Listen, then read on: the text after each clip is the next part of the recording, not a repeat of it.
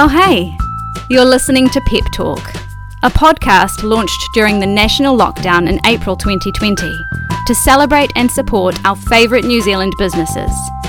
Join Grace Kreft, ex lawyer and former owner of Sweet Bakery and Cakery, to hear about how some of our favourite businesses built their brands, the ups and downs along the way, and what we can do to support them, both now and once business as usual returns. So, are you ready for a little pep talk on your coffee break? Then here's your host, Grace.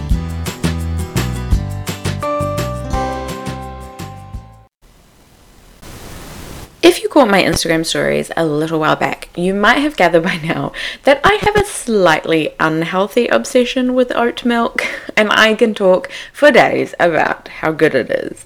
I actually discovered it back when my little girl Demi was a baby and she had a dairy intolerance, and I just haven't looked back since. Then, when you add bananas into the mix too, well, don't get me started on those because the amount of bananas that we go through each week in this house is nuts.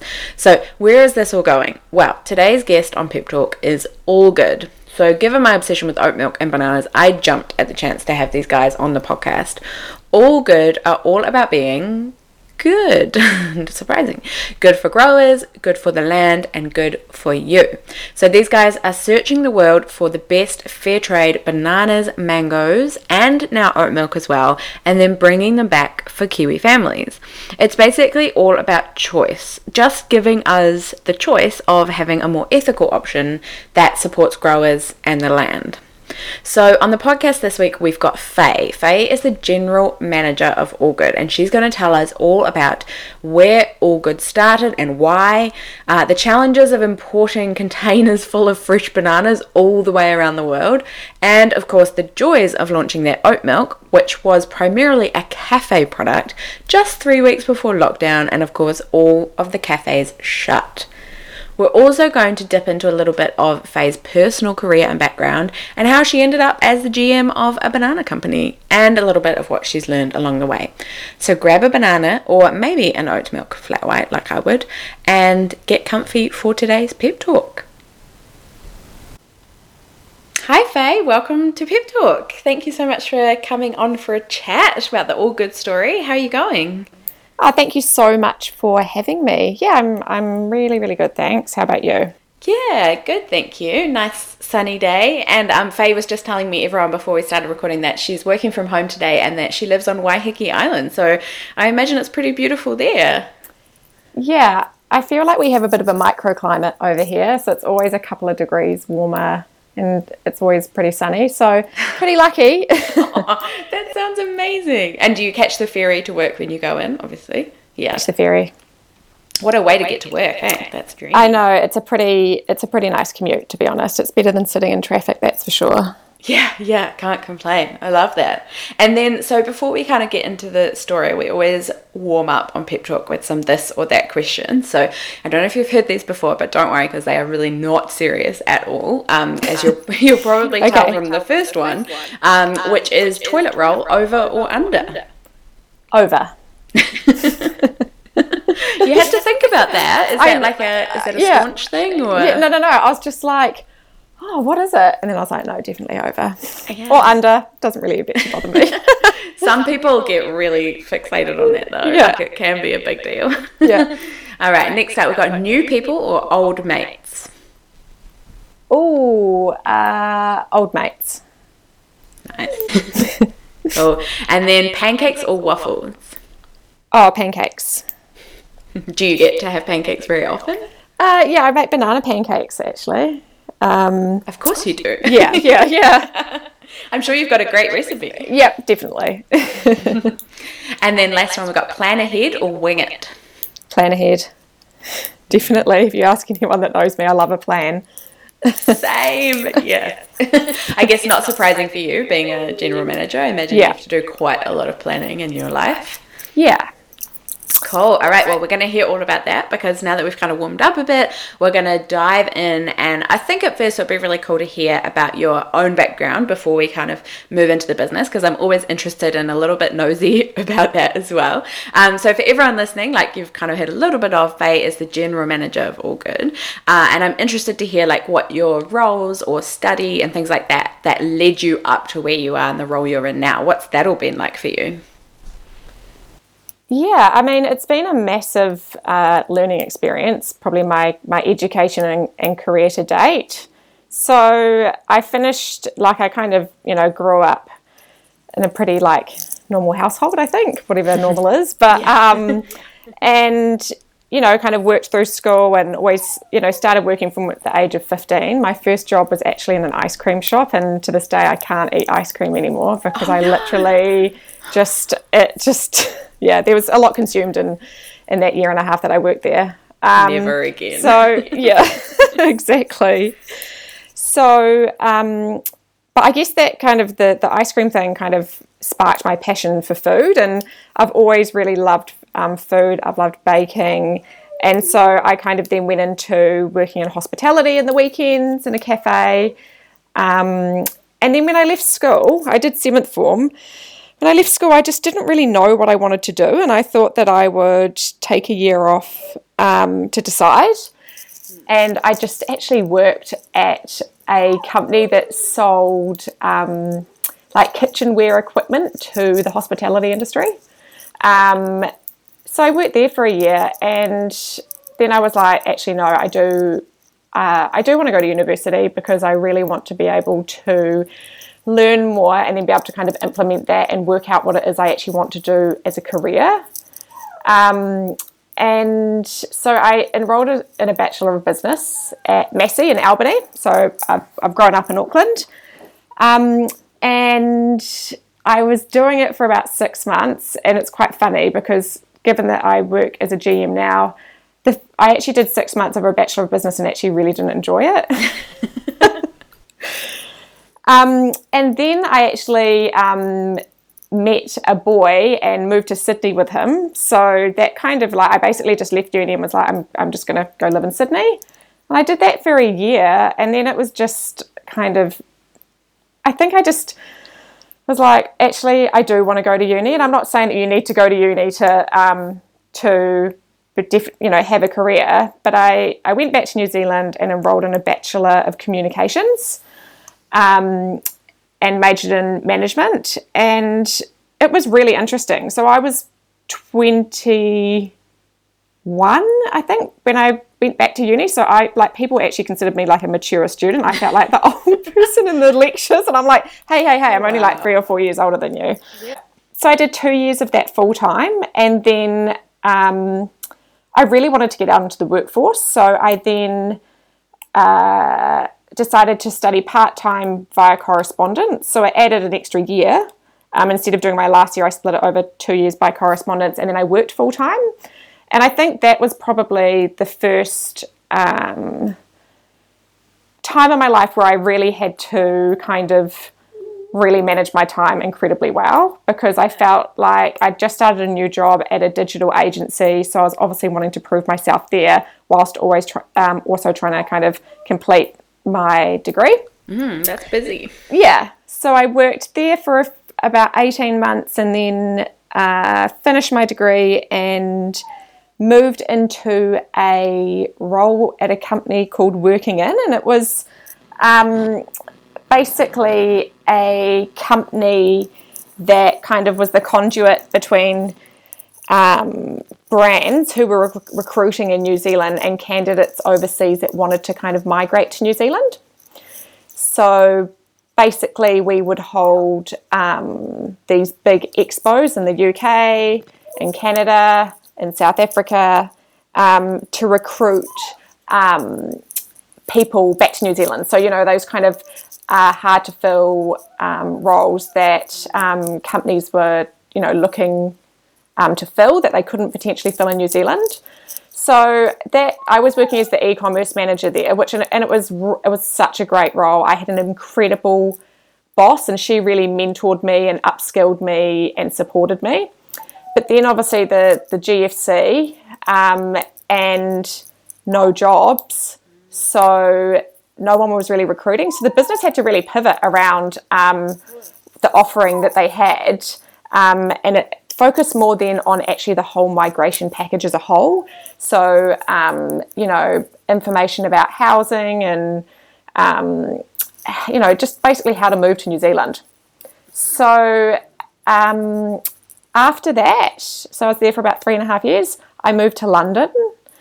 Um, and I just loved London. I was there for nearly four years and it was just an incredible experience. I just, you know, it was so much fun and it's just, I think, you know, there's so many Kiwis over there, you tend to just basically all hang out together. Yeah. Um, but um, yeah, so when I was over there, I started working at a digital agency, and after about three months, I decided that I wanted to have a bit of a career change. And because I've always had this love of food and um, at the time baking, I then um, applied for a role as a um, kind of manager of a cupcake shop, well, a cupcake brand called Primrose Bakery. Yeah. So they had at the time they had two sites, and then it was a third. Yeah, and I just oh gosh, I just loved it. I lived and breathed everything of that business, um, and you know, I learnt a lot about how to run a small business. But after six months, I kind of felt that my skills and experience in kind of marketing and branding could actually add a lot more value to the business. So I then transitioned out of that role into a um, marketing manager and business development role. And I just loved working there. It was just just everything about it. I was like, how can anyone be unhappy with cake? You know, like it's it's So such true. a and people have cakes for so many different occasions and you know it was really interesting kind of the different type of customers that would come into say the primrose hill store versus the covent garden and just kind of understanding what their needs are. We didn't have an e-commerce offering when i started and so i implemented that. So it was just making sure that the brand remained relevant. Yeah. um, and then moved home, moved back to New Zealand, and I continued to work from New Zealand for a bit for Primrose Bakery because I literally just couldn't let go. um, and then um, I made a really interesting decision in terms of um, the next step in my career. So I actually uh, took a role as a digital specialist at um, at Burger King, which for me at the time was quite interesting because I um, I think back in the day, you know, I was probably a keen fast food eater, but when you know coming back to New Zealand where I felt like there was actually such a big focus on health and wellness, you know, I really started to learn more and understand more about food and just kind of um, you know the kind of lifestyle that I wanted to live. So yeah, it was it was an interesting decision, and I guess one of the reasons that I went for the digital role was because when I was in London, I did some more study. I did a diploma in um, digital media and branding, which was super interesting. Um, and again, that was just uh, via correspondence while I worked. I think I'm just a sucker for punishment because every time I do it, I'm like, yes, yes, and then actually understand um, what's involved. But yeah, so I, I worked at Burger King for three and a half years and I was um, digital specialist and then um, brand and digital manager by the time I left. And that was such an incredible learning experience. It, I mean, I just don't think I would have got the, um, I guess, the kind of learning opportunities and mentorship that you get in kind of a, a larger business than I would potentially in a smaller business. And I mean, it was hardcore, you know, like it was um, kind of everyone was there to work really, really hard. And I guess, you know, it made me really open my eyes up to kind of um, how businesses operate. Yeah, and like a totally different scale, even to yeah what you've been doing before, Absolutely. global scale as well. Yep. And, you know, I, I felt really lucky for the opportunities that I had when I worked there. um, and just how much I grew um, professionally in that three and a half years. Um, and then I actually got approached about a role with All Good. And it was so interesting because when I came back from London, I made this list of um, what am I looking for in a job.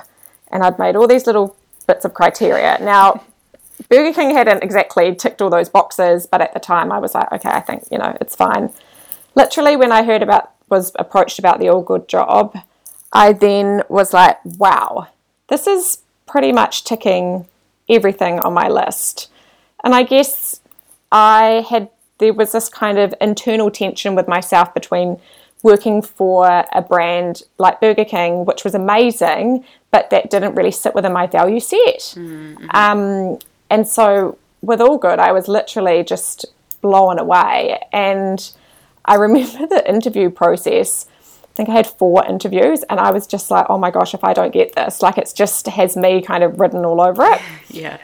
Um, and yeah, so then I I got the role, and it was initially it was a marketing manager role. Mm-hmm. Um, that was about three and a half years ago, and then I just went to GM of marketing, and then just before Christmas, um, transitioned into the GM role.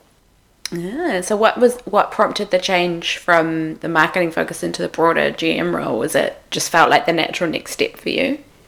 So I actually um, being a GM is not necessarily something that I had originally kind of um, wanted to do. I was very much focused on marketing. I want to do marketing. That's kind of you know what I'm passionate about, and I guess there was a lot of things that I was doing in the mar- in the GM of marketing role anyway that kind of would sit across a GM role. And our team is so small that people wear many hats. So it was kind of just that that natural progression. And now that I'm doing that role, I just love it. You know, like there's so many learning opportunities in the business for me and so many different people in the, the business. So the three founders, you know, that that all have separate skills that add so much value. So, yeah, it's definitely a journey though. Like, I'm learning stuff every day. Um, and yeah, I guess I'll kind of just continue to learn. I did go back to uni last year to start my master's. to start my master's, and then um, I was like, maybe this is just actually not the best time because we're just about to launch. Yeah, we're just about to launch oat milk, and it's really cool to hear that how that's progressed for you and kind of where you've ended up now, and how you've brought together your skills but also your values to kind of land in this all good role that's everything about you so i loved hearing about that um, and i think it would be cool as well to hear a bit about the all good story and where that all came from. So it's a while ago now that the the three founders that you've mentioned started it. Maybe you can take us a bit uh, through a bit about like why and how um, they started it and if it's changed much over the years. Yeah, definitely. So um, as you said, it was three founders. So it was um, Matt and Chris Morrison, their brothers, and then Simon Coley. And essentially, um, the brand was started ten years ago because they saw um, a gap in the market, but they also wanted to be able to give Kiwis more choice. So Chris um, loves surfing, so he was on a surf trip in Fiji and saw all these um, bananas, which are the little ones, kind of basically just you know all over the road and stuff, and, and side of the roads because they're just basically not being used. And so Matt, Chris, and Simon came together and they were like, "What if we could?" Um, you know, import tasty, delicious bananas that are grown in really natural conditions, whilst always support, whilst also supporting people, you know, in Fiji. So they actually started in Fiji um, and bought bananas over, and unfortunately, the first container was basically um, the bananas were rotten. So, so by the yeah, by the time that they actually got bananas to sell, um, the thing with Misaluki bananas is they actually have to, the skin almost has to be black for them to be like edible. So, um, obviously, if you buy a bunch of bananas and they're kind of that greeny yellow, you think that they're ready to eat. So, then obviously, um, we the the stores that we were able to sell into, customers were then not having a very good experience. so, you know, most people or some people would maybe throw in the towel then and kind of be like, look, you know what, this is actually really hard work, or you know, this isn't going to work. But they persisted and um, they kind of went further afield and went to Ecuador. And in Ecuador, um, they were able to work with an organisation that was fair trade certified, so all the farmers um, are fair trade certified, um, to actually bring fair trade ba- bananas to New Zealand. So they actually pioneered the banana category 10 years ago. So prior to that, there weren't any fair trade bananas in New Zealand, um, which is super, like, it's such a cool thing when you think about it because um, it just meant that they were giving people choice.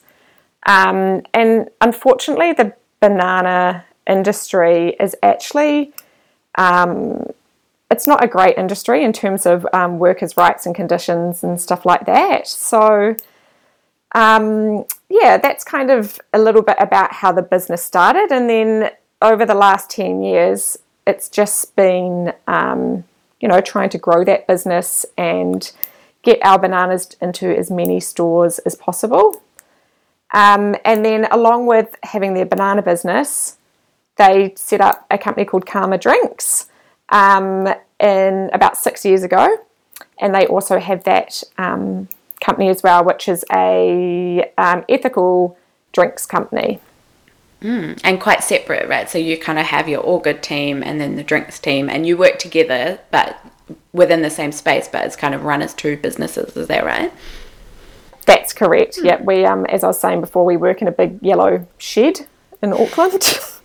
Appropriate um, for a banana yeah, company. Yeah, but it's great. You know, it's great to be able to um, be in the same office as, as the Karma team as well, because everyone really shares the same kind of values.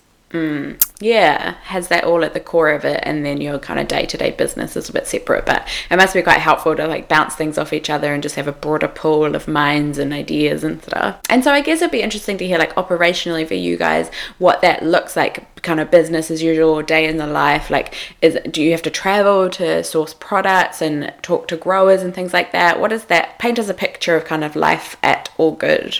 Sure. So I think. Um, something that I think is really special about the brand is the relationships that we have developed. Um, you know, Simon, Matt, and Chris have been out to Ecuador and met some of the growers and heard their stories and really kind of, um, you know, really understood the process. Um, we brought a grower out to New Zealand. This was actually before I started. Um, so he could, you know, basically, it was Wilson Sanchez he's appeared in a lot of our kind of campaigns as an illustration. So we brought him out to New Zealand and he was able to meet produce managers and you know consumers and it was amazing you know to be able to show to, for him to be able to kind of see banana the end product on the shelf and for kind of consumers to be able to um, actually meet people that grow their food because I think that whole provenance um, story is is really important to consumers. Um, but from you know from an operational point of view, we um, yeah we import the bananas through our distributor who imports them um, as T&G, and we have an amazing relationship with them. Um, and they've been really really supportive of the All Good brand and have definitely helped um, us grow our availability. So we in foodstuffs. So New World, most New Worlds Pak'nSaves um, and then we have a lot of independent grocers, so like Farro, Huckleberry, Common Sense, Moore Wilsons, um, lots of kind of smaller fruit and veggie shops. So, um, yeah, I think, you know, logistically though, bananas is super challenging. You know, they're in a container for approximately three weeks. They come to New Zealand, they have to go through the MPI process. They then go through a ripening process where the you know, they're put in a room with some um, heat to be able to kind of bring the colour up because when they arrive in New Zealand, they're, you know, really green. And then you've basically got 24 hours to sell them, you know, deliver, you know, oh, get wow. them to delivered to the foodstuff store, put them on the shelf, you know, this produce manager will put them on the shelf. And, you know, bananas can turn high colour, go really yellow really quickly. Um, so it's actually, you know, in terms of kind of, you know, T&G works with us on the forecasting. They kind of own that process, but you know, there's a lot of um, moving parts. And I was, I remember my first day at All Good, the sales manager took me out to the um, T&G site and took me through the whole process. And I was just like, my mind was blown because I've never ever thought about that in regards to bananas. Yeah, not, neither really. Like that's fascinating, and it sounds stressful. Yeah, yeah, yeah. No, but it's um, we've got a great team that kind of you know do a really good job at kind of managing that whole process. So I have a lot of confidence in them, which makes obviously my job a lot easier. But um, at the end of last year, I actually got to go to Ecuador and meet our growers.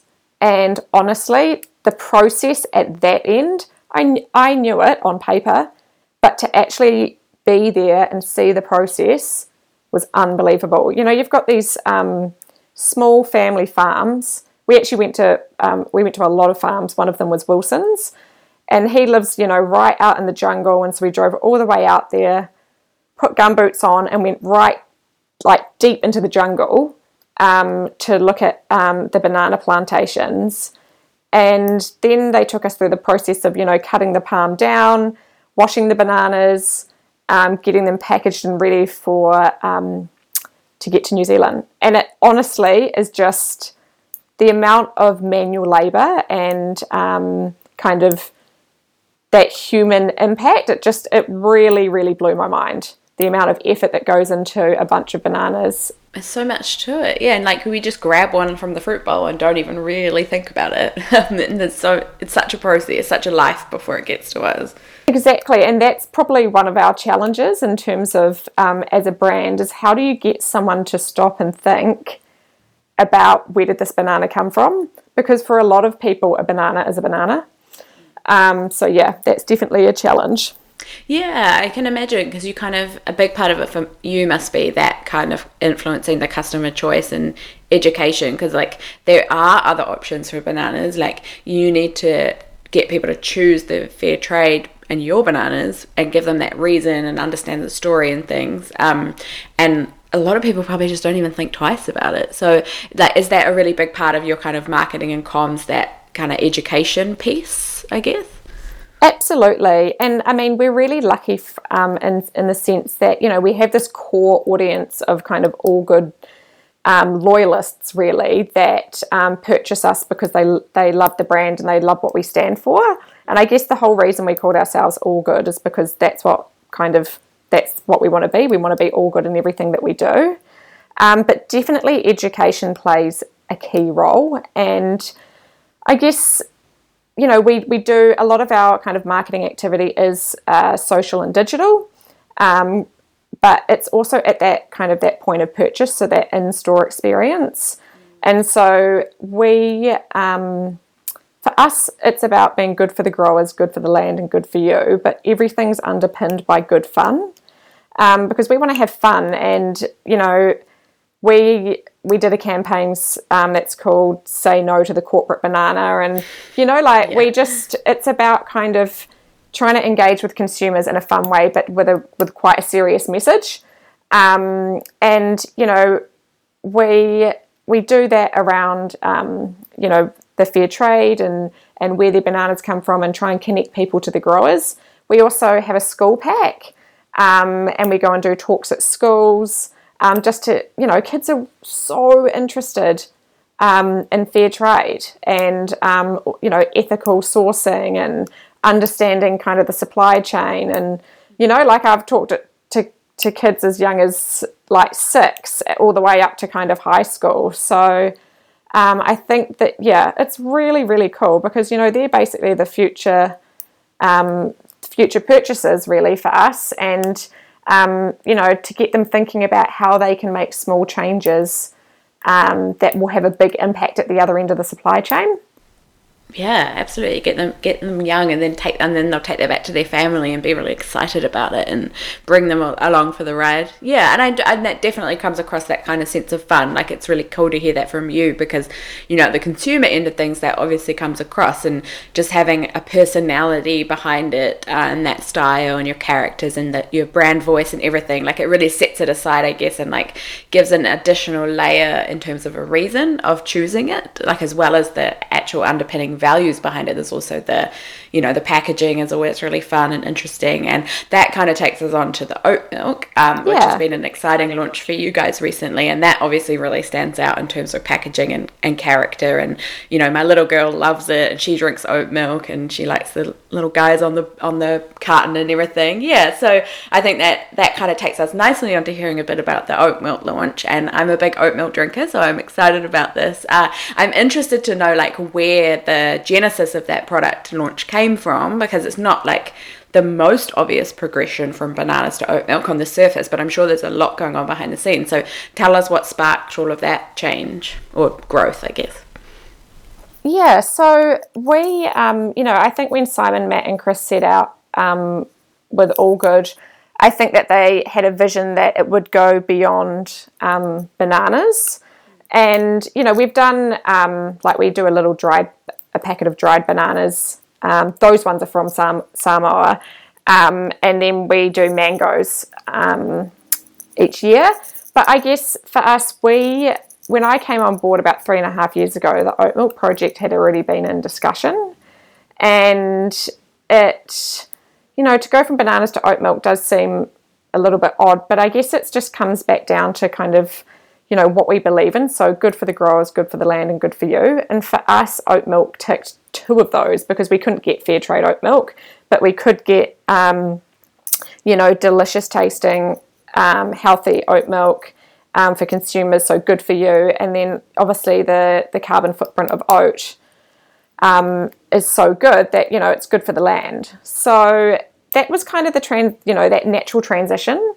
Um, we also are really big on um, kind of following trends and being up to date with kind of um, what you know what's going on in that kind of health and wellness space. And Matt and I went to an expo in the states called Expo West a couple of years ago, and it is literally like it was like a sensory overload. Um, it was just this huge expo where um, basically there's just I think hundred thousand people attend, and they um, you know it's just in that kind of food and beverage and health and wellness space, um, and you know the the absolute leader there was was plant milks and in particular oat milk. So that kind of validated our thinking around whether or not it was the right product to kind of pursue.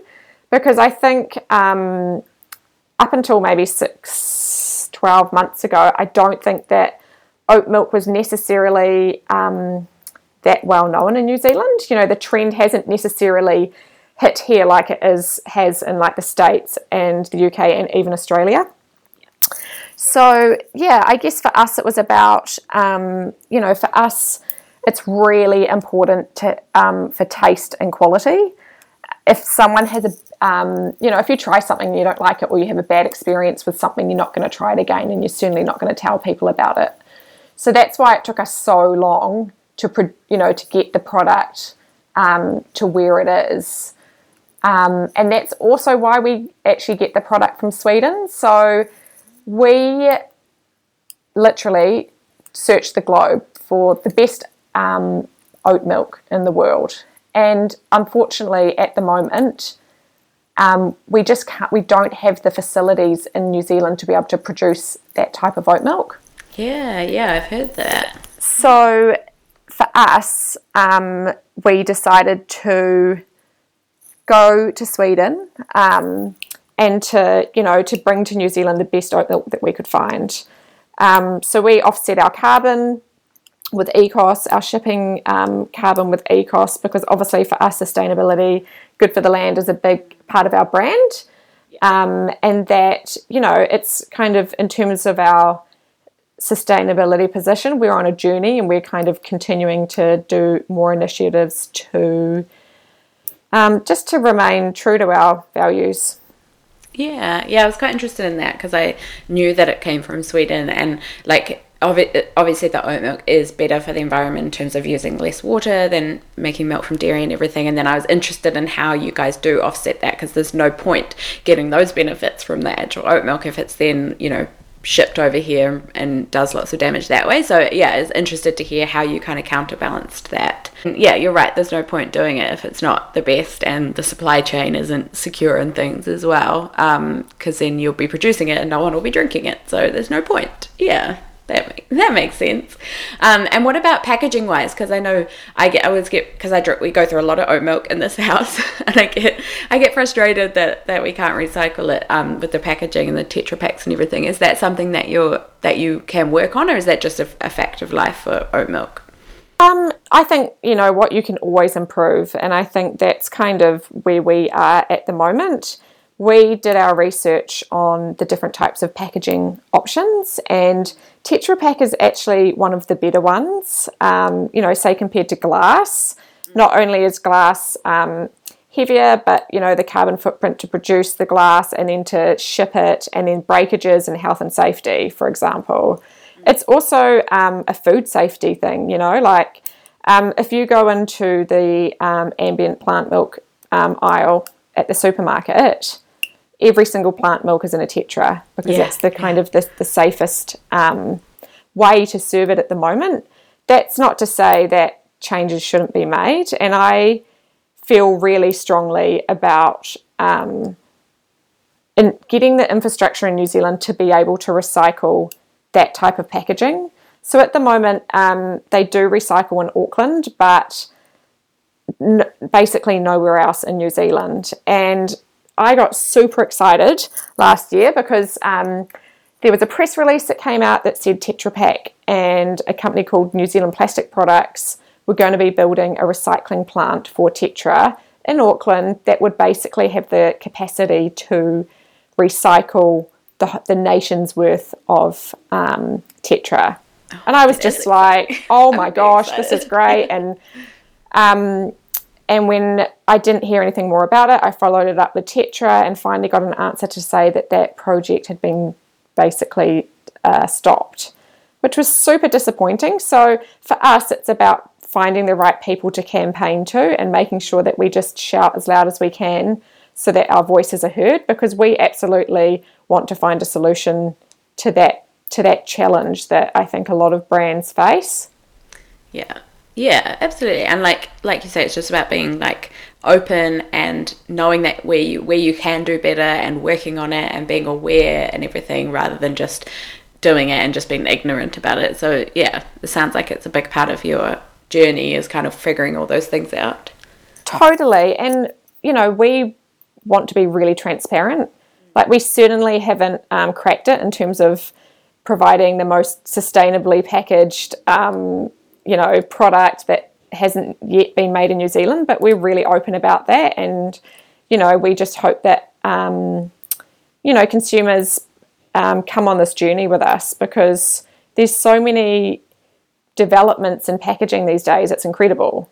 So I guess for us, it's just making sure that um, we just, yeah, keep communicating to our our customers that it is it is a challenge we face and we're definitely working on it. And a, and a big part of the oat milk launch for you guys was that you launched it, I think it was basically like three weeks before you went into lockdown, first time for COVID, like very stressful timing. Um, and like oat milk is obviously a big barista product, so it's big business to business uh, for cafes. And then, of course, all the cafes were suddenly closed. so what did what was that like for you guys during that time? And, and did what did you do to kind of have to pivot a little bit? Yeah, so it was interesting. Uh, so we'd launched about yeah three weeks before um, the first lockdown, and we had we actually managed to bring on quite a few accounts, and so obviously with lockdown, um, that revenue stream completely stopped, and we weren't in the FMCG space at that time. Um, so we had been working on our online store. Um, and for us, we had to pivot super fast and get that live. Um, and it actually went gangbusters. Like it was, I remember being in bed um, the night like the night that we launched it, and I saw the first because like all the orders. I still to this day, every single order that we get, I get um, an email alert because I just love it. And I mean, we're talking about like thousands and thousands and thousands.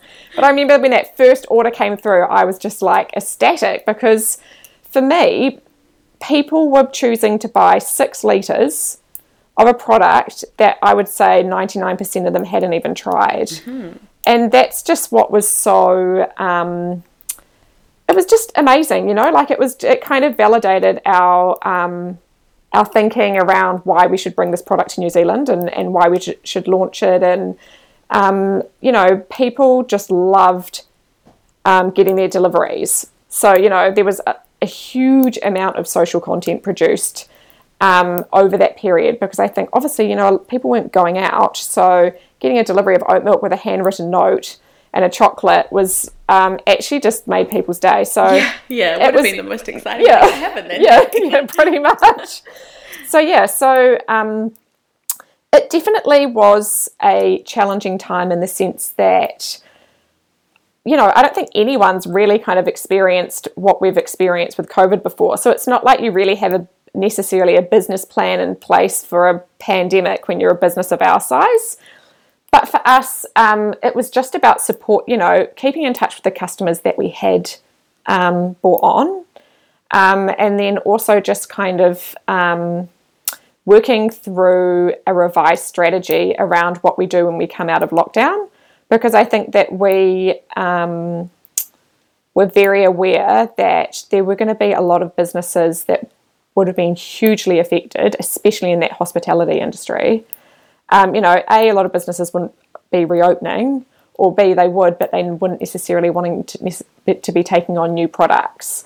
But we were so overwhelmed with um, the response that we had from from trade in terms of cafes. It you know, people just they love it. They just love the product, they love the brand. And you know, for a barista, it's about usability, foamability, and you know, taste essentially because it's got to taste good. It's got to um, pair nicely with um, their coffee.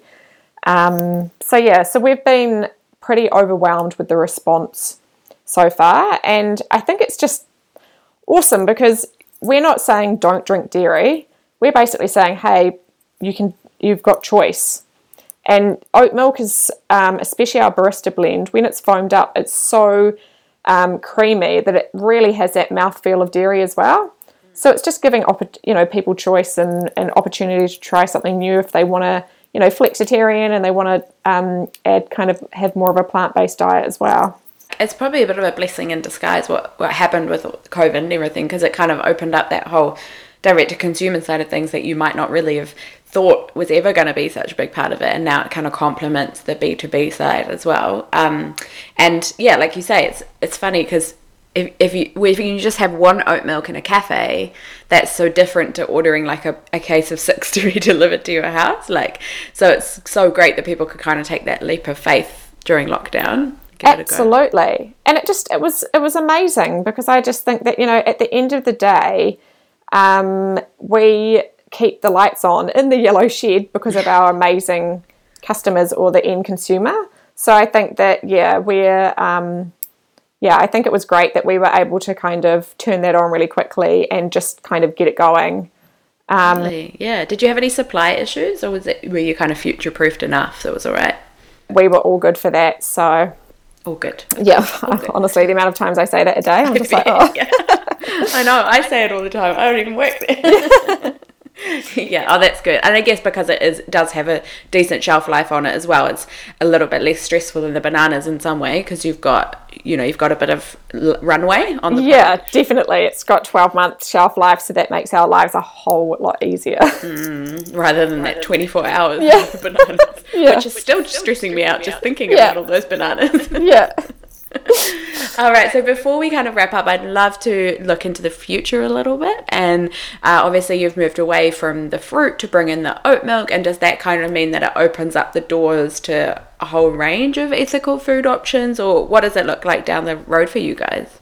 Yeah, that's a good question. Um, we are always looking for other opportunities that would fit well within the All Good family and sits within the, that kind of value set that we have. So we're definitely open to kind of expanding. Our focus really is on on maintaining and growing our banana business and obviously launching and growing the oat milk business. Um, so yeah, so I don't know what the next product would be. Um, but yeah, definitely, you know, we want to grow the business. So um, yeah, that's kind of I think what the future looks like. Nice, it's exciting. I look forward to seeing what what comes up next follow along. All right, so we'll let you get back into it. But before we do, I always like to end Pep Talk chats with a bit of advice or a tip or a favorite quote if you're that kind of person. Uh, so over to you, what you could share with us to take us out.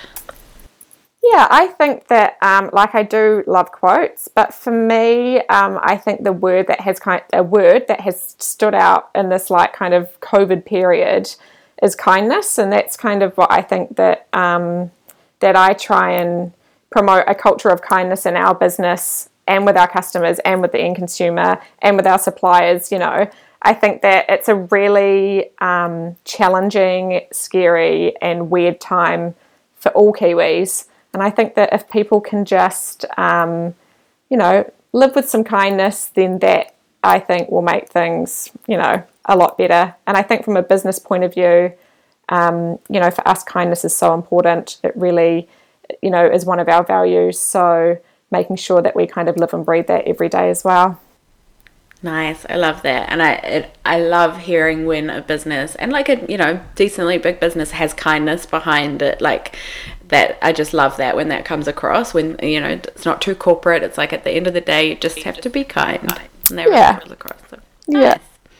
All right. Well, thank you so much, Faye, for joining us. Really cool to hear your story, uh, as well as the All Good story and, and what's coming next and everything. So thanks for sharing it all with us. Thank you so much for having me on the podcast. Cool. Take care. Bye. Okay, bye. I'm always so fascinated to hear just the ins and outs of different kinds of businesses and like how they work day to day. So the all good story there did not disappoint, especially how hectic it must be with those bananas with their 24 hour shelf life. Make sure that you keep an eye out for that little black all good sticker on your bananas next time you're doing your food shopping. And give oat milk a try if you haven't already. Trust me, it is amazing. If you're listening to this episode around the time that it comes out, I also suggest that you head on over to the Pep Talk Instagram page, which is at Pep Talk NZ, because we have an exciting giveaway with All Good kicking off so that you can try their amazing oat milk for yourself. Thanks for joining us today for another chat. I really am just super grateful for all of the support and to all of you guys for being part of the Pep Talk community. Together, we have actually just clocked 10,000 downloads since we launched, and I'm just really also super blown away by all of the support that you guys are giving back to these amazing New Zealand businesses during what is a pretty crap year all round. So, thank you. Thanks for being part of it. Until next time, bye.